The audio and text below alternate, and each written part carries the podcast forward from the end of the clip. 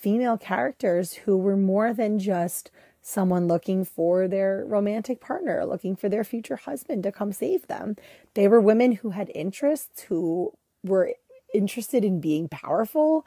They were women who understood that they had something to say and they weren't afraid to say it, even if it shook things up, right? These were the women that made a difference. And that now we get to see that in the eyes of our children or our nieces and nephews and the, the little kids in our life now. And so it's really cool to see that progression. To all who come to this happy podcast, welcome. This is Spiritually Ever After, the place where Disney meets wellness and spirituality. I'm your host, Kitty Packman, spiritual mentor, licensed therapist, and major Disney person. This is the place where the magic of spirituality, self awareness, and personal development meets the magic of Disney. You are safe to be your full magical self here. Now let's dive in. Hello, my friend. Welcome back to Spiritually Ever After. I'm your host, Kitty Packman. This is the place where Disney meets spirituality and wellness, and I am so excited to have you here today.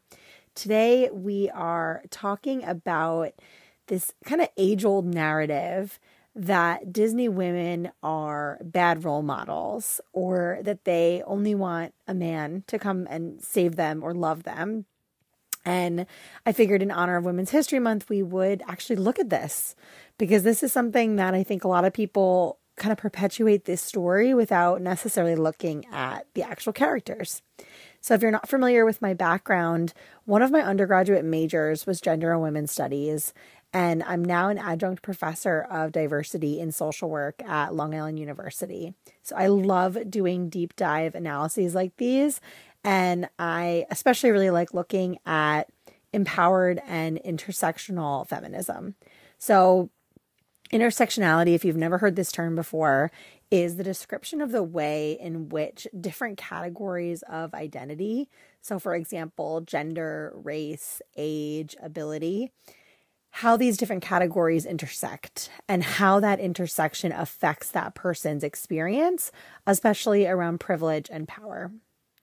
So today we're going to be looking at animated Disney women over time to see how the narrative has shifted, along with the stories that are being told about women by American society at large over time.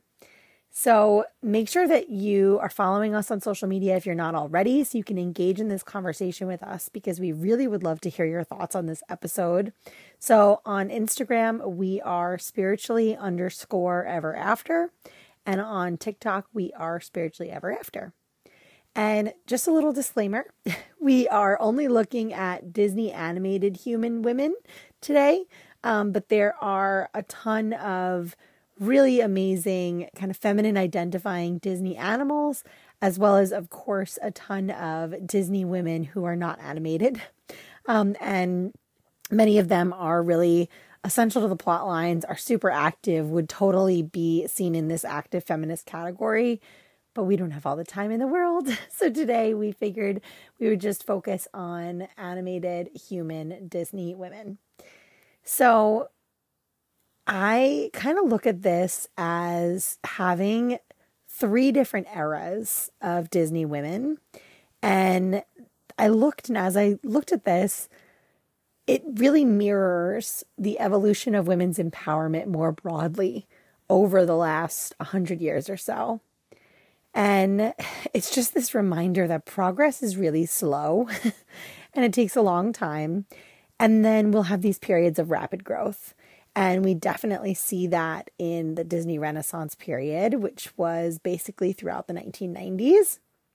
And you'll see that even in that 10 year period, there's a marked difference between the princesses of the beginning of the Disney Renaissance and the ones at the end. So less than 10 years and huge shifts happen. So to just keep that in mind that sometimes progress takes a really, really long time and feels really slow.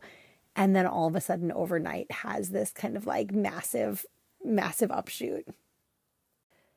So, to give you some societal context going into the first of these eras, which I'm calling the old school era, we're starting with Snow White. which came out in 1937. And this was just at the end of the Great Depression and just before World War II. And this was a really scary time in the world. And when people are sort of afraid universally, they tend to revert, revert backwards and to go into the safety of what they know. So it was sort of set up to be a time for passive women, right? It wasn't necessarily like the world was asking for super active women. And of course, as I say that, I think about all of the active women who were playing a huge role, who were, you know, doing their part to keep America safe through the war, both of the world wars. But that was not being shown the way that it probably would be these days, right? There was this overarching kind of narrative that people wanted to portray of these perfect little family lives. And we especially saw this after World War II as men were coming back from the war and we entered into the 1950s. We entered this time of the kind of supposedly perfect family unit, right? With the Levittown houses and this nuclear family of a working father and a stay at home mother and two children and a dog. And so it only made sense that Disney movies, like most media of the time, was going to reflect that narrative and was going to reflect those sort of traditional family values. So I'm defining this first era, this old school era, as starting with 1937 with Snow White and running until about 1964. And I'm sure other people would break that up into, you know, further down into eras, but just for the sake of this, we're looking at three eras today. It's going to be the old school era, the Renaissance era, and then the empowered women era, this new age era. And so this old school era was 1937 to 1964. So it starts with Snow White in 1937, and Snow White is wishing for a man to love her, but it's almost in a hypothetical way. Like she thinks that's what she's supposed to do rather than it's something that she really innately really wants for herself. And she goes and lives with seven dwarf men in their home until a man comes and saves her. So, in that sense, definitely a little bit more passive. Um, she does get some active points because she runs away when the huntsman is coming for her. But otherwise, Snow White is pretty passive, pretty traditional, pretty uh, going with what is and not questioning the status quo. Next up, we have Cinderella, which came out in 1950. And this very much has this just keep dreaming motif kind of woven throughout it. And to me, it leads to her not really taking so much action, right? She doesn't really take too much action at all until a literal fairy godmother shows up, magically gives her a dress, magically gets her a way to get to this ball, and gives her a way to disguise herself from her stepmother and her stepsisters. And the way that Cinderella just lets her stepmother and her stepsisters make her a servant in her own home feels very passive to me. Um, and I was just watching this and just thinking, like, she could have at least just kind of like quiet quit a little bit and like not tried so hard. But I do think that, at least in the original Cinderella, you know, she acts as if she's really kind of grateful to be helping around the house as their servant, even though, you know, she yeah she just kind of has allowed that to happen. So again pretty passive. And then in 1951 we have alice in wonderland which came out and i had to include this even though alice is not a princess because this movie passes the bechdel test. So if you're not familiar with the bechdel test it's a way of evaluating whether a movie or some other sort, you know, form of, you know, fictional work portrays women in a way that's sexist or gender stereotyping. And the criteria typically is that you have to have at least two women on screen or uh, in the scene, that they have to be talking to each other directly, and that they're talking about something other than a man, which sounds really simple, but unfortunately, a lot of movies and TV shows and books do not pass this test. And Alice in Wonderland does. She, Alice has multiple conversations with the Queen of Hearts, with the flowers, with her sister, um, and none of them are about men or about romantic love. So that's pretty cool. And as I was watching this to get ready for this, I thought about how interesting it is that Alice, to me, Alice looked similar age to a lot of our other princesses. Um, and then when I looked into it, she's apparently supposed to be much younger, which makes more sense. But I was watching it and thinking, you know, Alice is seen as such a child and she's able to really live this childhood, whereas someone like Merida or Ariel are, you know, being told that they need to get married when they're so young. So I just thought that was interesting. But then when I looked into it, Alice is supposed to be in the original book, she was like seven. Um, they say that most likely in the movie, the original movie that came out in 51, she was supposed to be about 10 years old. So I'm happy to hear that they're not trying to marry off a 10 year old Alice. Next, we have Tinkerbell from Peter Pan in 1953. I included Tinkerbell. I didn't include Wendy, but I included Tinkerbell because I felt like Tink is a different kind of Disney woman. She's not the main love story. She's a friend with feelings, which feels more realistic than some of the other storylines that we get sometimes with Disney, especially the old school ones. But I do think that they portray Tinkerbell in a really negative, jealous way, which feels like it kind of sets women back rather than advocates for equity. So I am going to keep her more towards the passive traditionalist side of this. And then in 1959, we had Sleeping Beauty, so Aurora. And I know I've spoken a little bit on the podcast about how I feel like this movie isn't as patriarchal or problematic or sexist as it's portrayed by some people. I feel like Briar Rose, so Briar Rose is Aurora's name when she doesn't realize that she's Aurora. Briar Rose really wasn't concerned with romantic love. She wasn't concerned with finding a man. She was just sort of wondering about it, right? That's the song I wonder because of the birds. And then she meets Philip and she does not believe that it's her love and she's very scared. she runs away. And then, of course, you know, she realizes she does love him, and and a lot more happens in the movie, and I don't want to give it all away here. But um, yeah, I think it's interesting that people have such a strong feeling around this. I think just because of the nature of the name being about her sleeping, and that she's you know sleeping, and he comes and saves her. But there's a lot in this that speaks to Aurora or Briar Rose being more active and even the way that she gets put under the sleeping curse is kind of more active, right? She gets lured there by Maleficent and she goes and pricks her own finger. It's not like Maleficent just comes in and puts this curse on her. It's that uh, Aurora has to actually walk up there and do it to herself. So I do think we see start to see a little bit more active here with Aurora. And then we move into Mary Poppins, which I realize Mary Poppins is not animated, but I felt like I really wanted to include her because I know that this was a project that was really important to Walt. And in my opinion, it almost sort of felt like this was the direction we might have seen things go in if Walt hadn't passed away in 1966. This came out in 64. So this was one of the last things that he had worked on. And yeah, just, you know, she was Mary Poppins is very, you know, unconventional. She's out there and unafraid to be different and to be herself.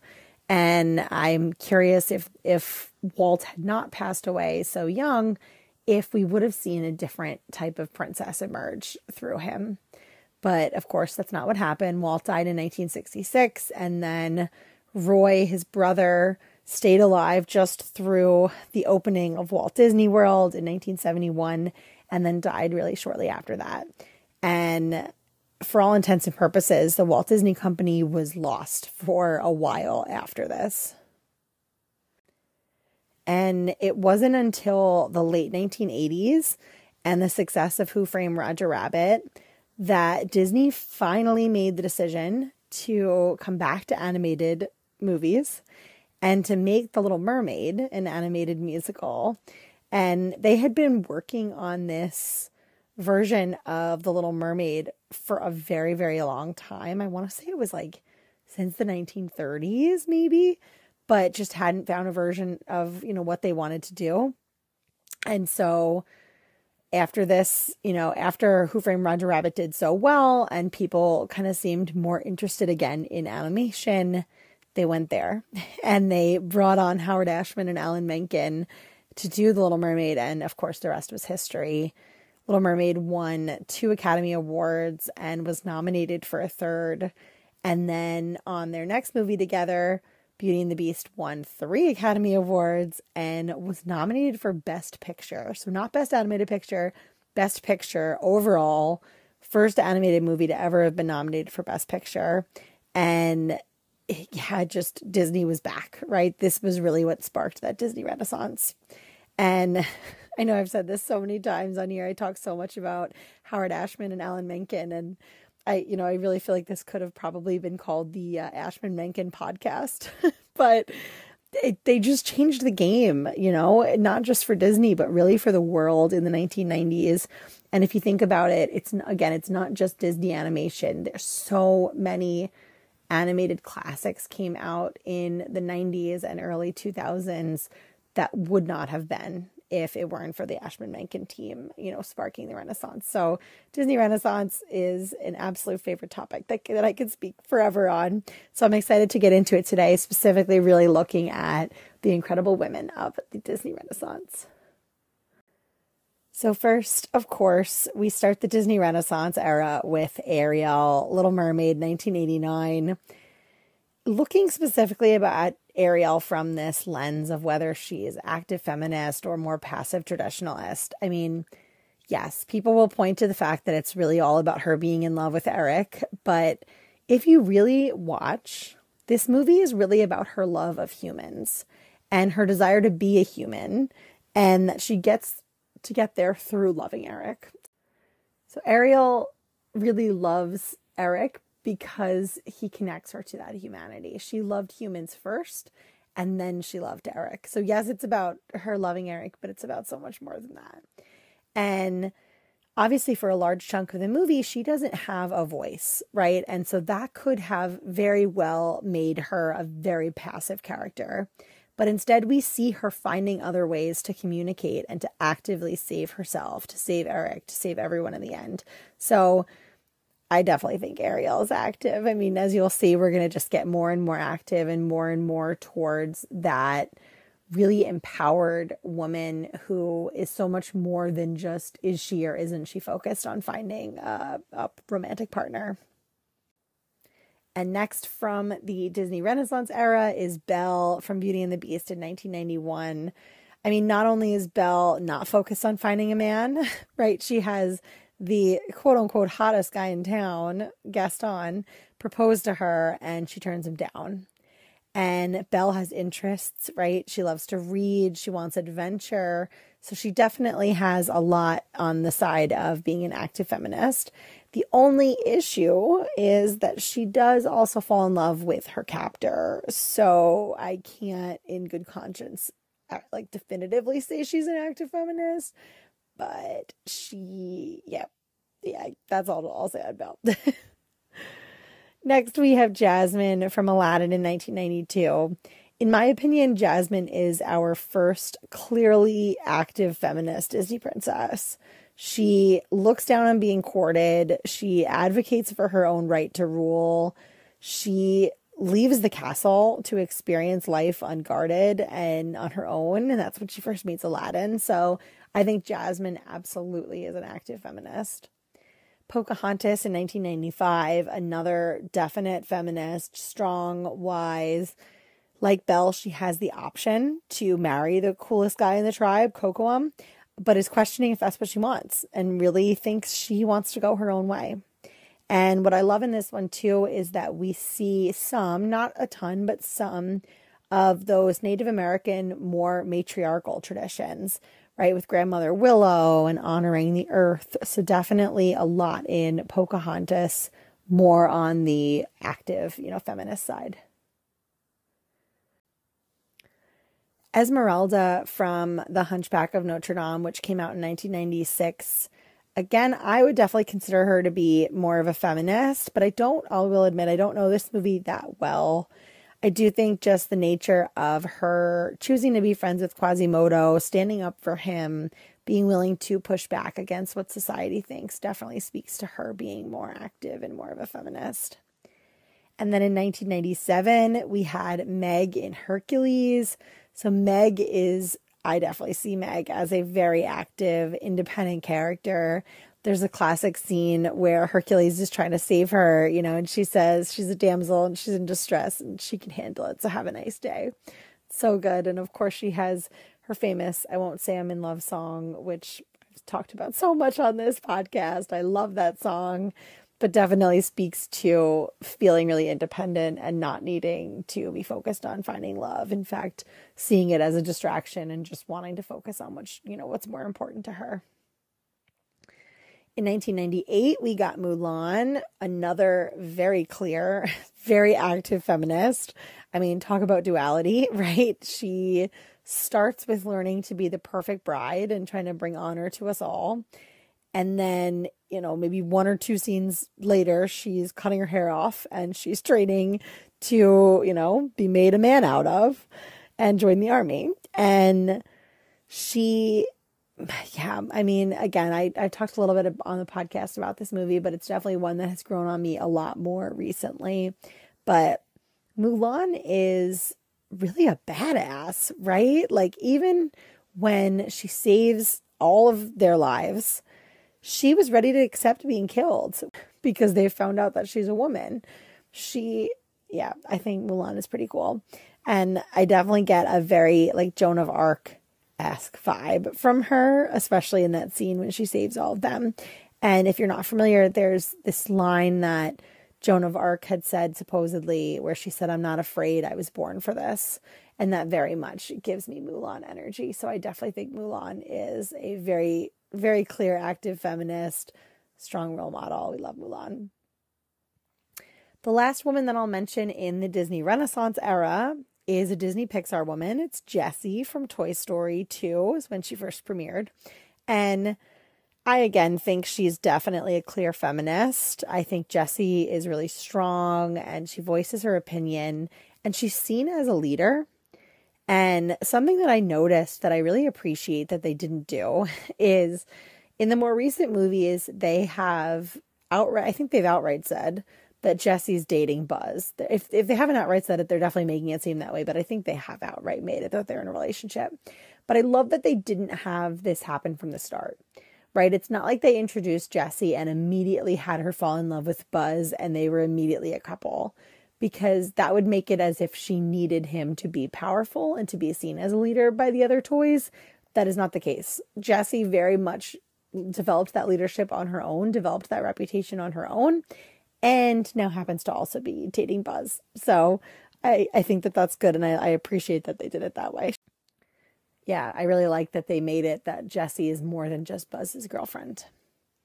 So if you notice, right, when we talked about the old school era, it was almost 30 years from 1937 to 1964. And when we're going to talk about the empowered era next, it's more than 20 years. It goes from the early 2000s until today.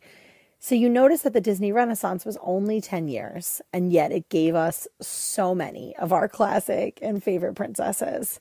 And so you see, like, this is one of those periods of time where we had rapid growth and rapid change. And right hello millennials because we we were the children of this era. We were the ones who saw these princesses as they came out and we learned their stories and we we grew up with those stories and now we're the disney adults so of course they are so influential for us right and we're seeing this come back and we're seeing that disney is realizing it and that they can bring these back and that we get to have those women, we get to have young children today learn from the women that helped us grow into the women that we are. So I think that's so cool. And if you think about what was kind of going on in the world at the time of the Renaissance, again, it's late 80s into the 90s. And in the early 80s and, you know, early to mid 80s, there was this big push of the powerful independent woman, right? Women going to work, women wearing suits with the short hair and, you know, very focused on their career. And so it makes sense that because that's what was going on in society, that Disney then would follow suit and have female characters who were more than just someone looking for their romantic partner, looking for their future husband to come save them. They were women who had interests, who were interested in being powerful. They were women who understood that they had something to say and they weren't afraid to say it, even if it shook things up, right? These were the women that made a difference. And that now we get to see that in the eyes of our children or our nieces and nephews and the, the little kids in our life now. And so it's really cool to see that progression, at least for me because again these were the these were the stories and the women that I grew up with and so to now see them from this new lens is really cool. So I kind of think about it as if the Disney Renaissance women walked so that the empowered era women could run. So I call it the empowered era from about 2000 to the present time. I will say that there is what's called the Disney revival era, and it's seen as from being 2008 until present. And people refer the period from 2000 to 2007 as the quote, second dark age of Disney. I don't know if that's necessarily true. I do think that there were some good things that came out in that time, but a lot of them were Pixar. And so, and there was a lot kind of going on at this point between Disney and Pixar and the split and having to reacquire and all of these things. So, for all intents and purposes, I am going to refer to the time from 2000 until the present as the empowered era. So, we start in 2002 with Nani and Lilo from Lilo and Stitch. And to me, both of them, it's like talk about strong women, right? Like Nani is raising Lilo as, I mean, maybe she's a teenager, maybe her early 20s, but as a single young woman raising your daughter with no support, it's incredibly challenging.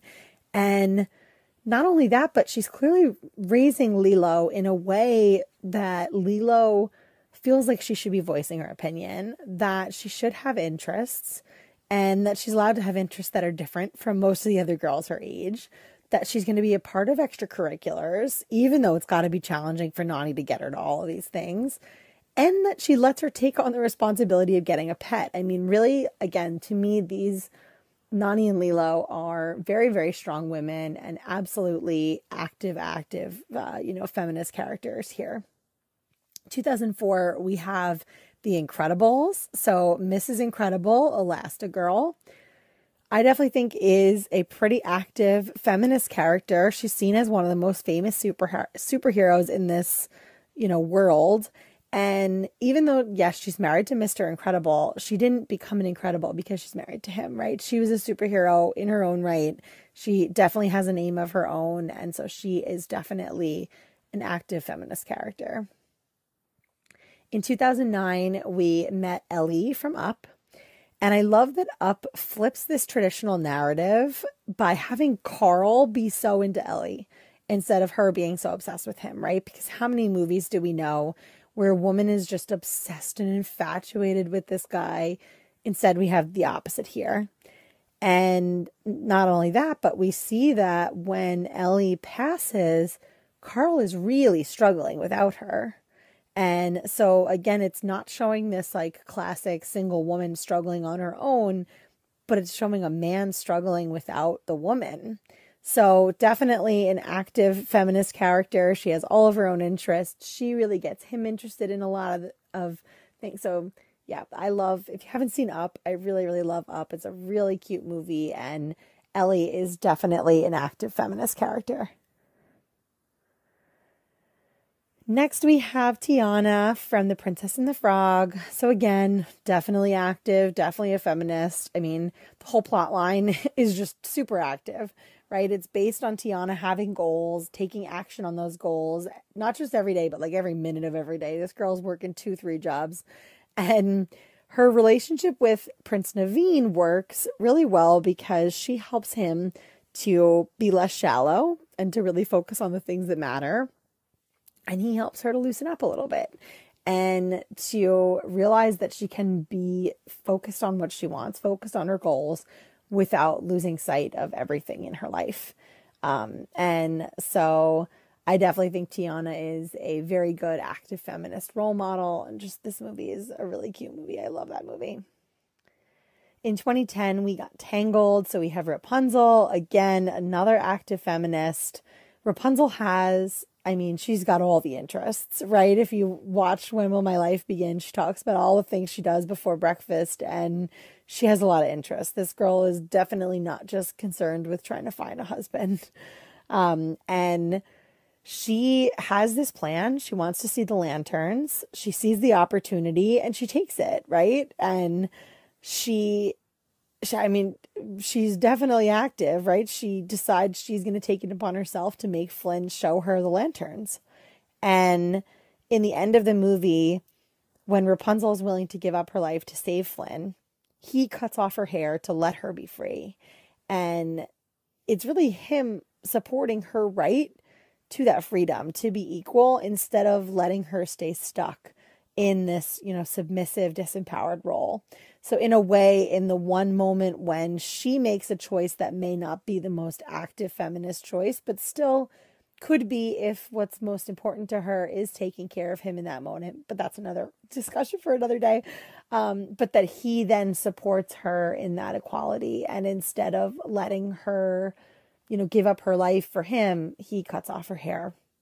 And of course, if you haven't seen it, he ends up getting saved. But again, go watch. If you haven't seen Tangled, it's a great movie. So go watch Tangled. But Rapunzel is definitely another, you know, wonderful, active feminist character. In 2012, we have the movie Brave and Merida, super active, definitely feminist. I mean, there's very little focus on romance in, you know, the main storyline of this is how Merida is trying to avoid getting married by just competing in all the activities herself and saying she's going to compete for her own hand in marriage. And this movie is really good for Women's History Month because it is very woman focused. We have Merida, we have her mom, we have the witch. It's a cute movie for sure, but definitely very, very active, very far from the traditional just a princess looking for a man to come save her. This is the uh, complete opposite, if you will. In 2013, we got Frozen, so we got not one but two more active feminist princesses slash queen, Queen Elsa and Princess Anna, and we have two women here who both do what they believe is right, even if it goes against what they're supposed to do. And obviously, Anna, you know, in the first Frozen movie, has this storyline where she really wants to find her prince. She falls for Hans and then realizes, of course, that he is not who he says he is and he does not have the best intentions for her. And while this could have been an opportunity for Anna to be really disempowered here, I think they do a really good job of it where, you know, she finds out that it's Hans and knocks him off of the boat and he fly, you know, falls into the water and she ends up with Kristoff, but again, it's not in a really passive way, right? She's able to be her full self with Kristoff and in a lot of ways she is in a really powerful role with him. I think that Kristoff and Anna's relationship is very give and take. It's full of compromise. They each have their aspects of it that they are in control of. And I think it just works really well. I mean, if you haven't listened to the Disney Couple Goals episode, spoiler alert, uh, I love their relationship, but uh, you know, it's a it's a good one for sure, and definitely a you know more postmodern relationship, not the traditional conservative values. And then, of course, Elsa is just a total boss and totally not concerned with romantic love, totally not concerned with societal standards anymore uh, she just wants to really kind of hone her craft and be her truest self and and just get to show up as herself, the real her, because she had to hide it for so long, which is really cool. So Frozen definitely gives us not one but two active feminist princess slash queens. and then 2016 we have Moana. So the story of Moana, if you haven't seen it, is this young girl, right? And she very much sees the mold that she's supposed to fit into and she's really trying to do it, but she just can't. she can't deny her truth. She keeps getting pulled back to the water. She keeps going. She knows that she's supposed to do something there. And of course, because she doesn't deny that truth, because she does go to the water, she ends up saving everyone.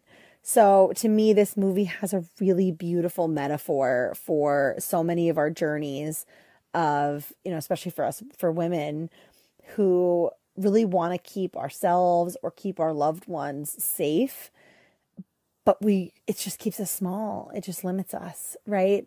And same goes for when we really want to take that chance and our loved ones want to keep us safe. So i think this movie gives a really really beautiful uh you know example of why it's so important to take those chances and to trust and to listen to that inner voice. And so you know, in this movie, we see that it's because she trusted herself that she was able to save everyone on the island. But had she just played it safe and had she just done what everyone expected, it would have just been more of the same. They needed to make that shift. And so it's a, a really great reminder that we all have to be willing to challenge the status quo when it feels right for us to do so. And then, of course, we had to mention Encanto, right? We have to talk about Mirabel. I think there are so many strong women in this movie, but especially Mirabel. She's she's the best. She has her own interests, right? She loves to sew. She loves to make her own clothes. She takes care of Antonio. She clearly has a close relationship with the house. She's taking care of the house, and she is super resilient, especially after not getting a gift. And even after all of that, and after clearly picking up on so much fear in the house, she trusts her intuition to figure out what's going on and to save the family and to save Casita. And she has to not not only does she have to trust herself to figure out what's going on, but she then has to actively go against her family's cultures and traditions and what she's being told to do but she trusts herself and she knows that that's more important and stronger than just you know well this is how it is. This is what's what's happened in the past. So i think Mirabel is a really really good role model and a clear example of how far we've come from the women of the past right? Of a snow white where she was just sort of singing around hoping that a man would come along and someday her prince will come and her life will be wonderful. Whereas Mirabel is not waiting for anything. She's going out and finding it. She is leaping across huge, you know, holes that could fall to her death if she doesn't make it across the landing in order to get into Bruno's tower, in order to figure out what's going on she takes it upon herself and she knows that she has the capacity to save herself and her family. And she helps activate her sisters in the process. There's just so much here. So if you look you know from 1937 with snow white up until encanto which came out in 2021 a lot has changed. And i felt like i had to just kind of mention as well all of the amazing disney women as villains And I'm not going to go too far in depth here because there might be a future episode dedicated just to this. But I felt like I wanted to just mention these women and briefly just kind of put out there to think about how each of these women is portrayed and the narratives that are told about them. So we start with the evil queen from Snow White. And then we, of course, have the evil stepmother, Lady Tremaine, and the evil stepsisters from Cinderella. We have the Queen of Hearts from Alice in Wonderland. We have Cruella de Vil. We have Maleficent. Then we move into Ursula. We have Yzma. We have Mother Gothel. Interesting to think or to notice that there really weren't too many major female antagonists in the 90s and the only one during the Renaissance was Ursula in 1989. Um, but just thinking about the similarities with the way that a lot of these women are portrayed. And yes, like I said, I don't want to go too far in depth into this, but just thinking with so many of them having evil in their name, a lot of them being, right, the evil queen and the evil stepmother are both stepmothers of our characters. There's a lot here and there's a lot to unpack and a lot of it definitely is rooted in patriarchy. It's not that these things have been you know have happened by chance but it's an, is an intentional narrative that's been woven by society. So just something that we will probably go into in the future but I felt like I wanted to mention these women as villains because uh, there's some some of the really good characters, and I know there are a ton of people who really really love their villains, so I had to mention them. So I would say altogether, I think that Disney women, especially newer Disney women, are more on the active feminist side than they are on the traditionalist side. I don't think that, especially these days, that Disney women are really upholding patriarchal ways. I think even just the nature of having so many famous Disney protagonist women, a lot of these princesses, the movies are focused around them. And so, yes, I understand that it's women who are looking for a husband in some ways, but just to have women at the center of the movie is, it goes, so, you know, it goes somewhere. It's, it carries some weight. And so, I definitely think, you know, as we've seen here, a lot of this has grown over time. It's shifted over time and it's followed a lot of the societal patterns. But I'm very curious to see what will come in the future, right? We know Disney's always growing, we know things are always shifting. We have some sequels and new movies coming out that we know about, and of course, tons of movies that we don't know about. So I'm always curious to see what comes out for the future. But I'm also curious to hear your thoughts. So let me know if this is something that you had ever thought about before. Had you thought about whether Disney women are passive or active and whether they're feminists? And do you agree? Do you think that Disney women are active feminists? Do you think that they uphold patriarchal traditional values? Where do you stand? Let me know your thoughts. You can like I've always said, you know, you can reach out on Instagram, spiritually underscore ever after. On TikTok, it's spiritually ever after. You can comment on one of our posts and just let us know or shoot us a message. Or feel free to leave a review. You can leave a review on Apple Podcasts, on Spotify. Let us know your thoughts. We want to hear. And if you have ideas for future episodes, we would love to hear that as well we are getting ready to wrap up the first season of Spiritually Ever After, and then we will be getting ready for season two. So if you have interest in being on the podcast, please reach out. But otherwise, we will look forward to seeing you in our next episode, and we hope you have a wonderful day. Thank you for being here and listening. If you loved it, leave a review and or share and tag me. I would love to connect with you. I'm spiritually underscore ever after on Instagram and spiritually ever after on TikTok. See you real soon.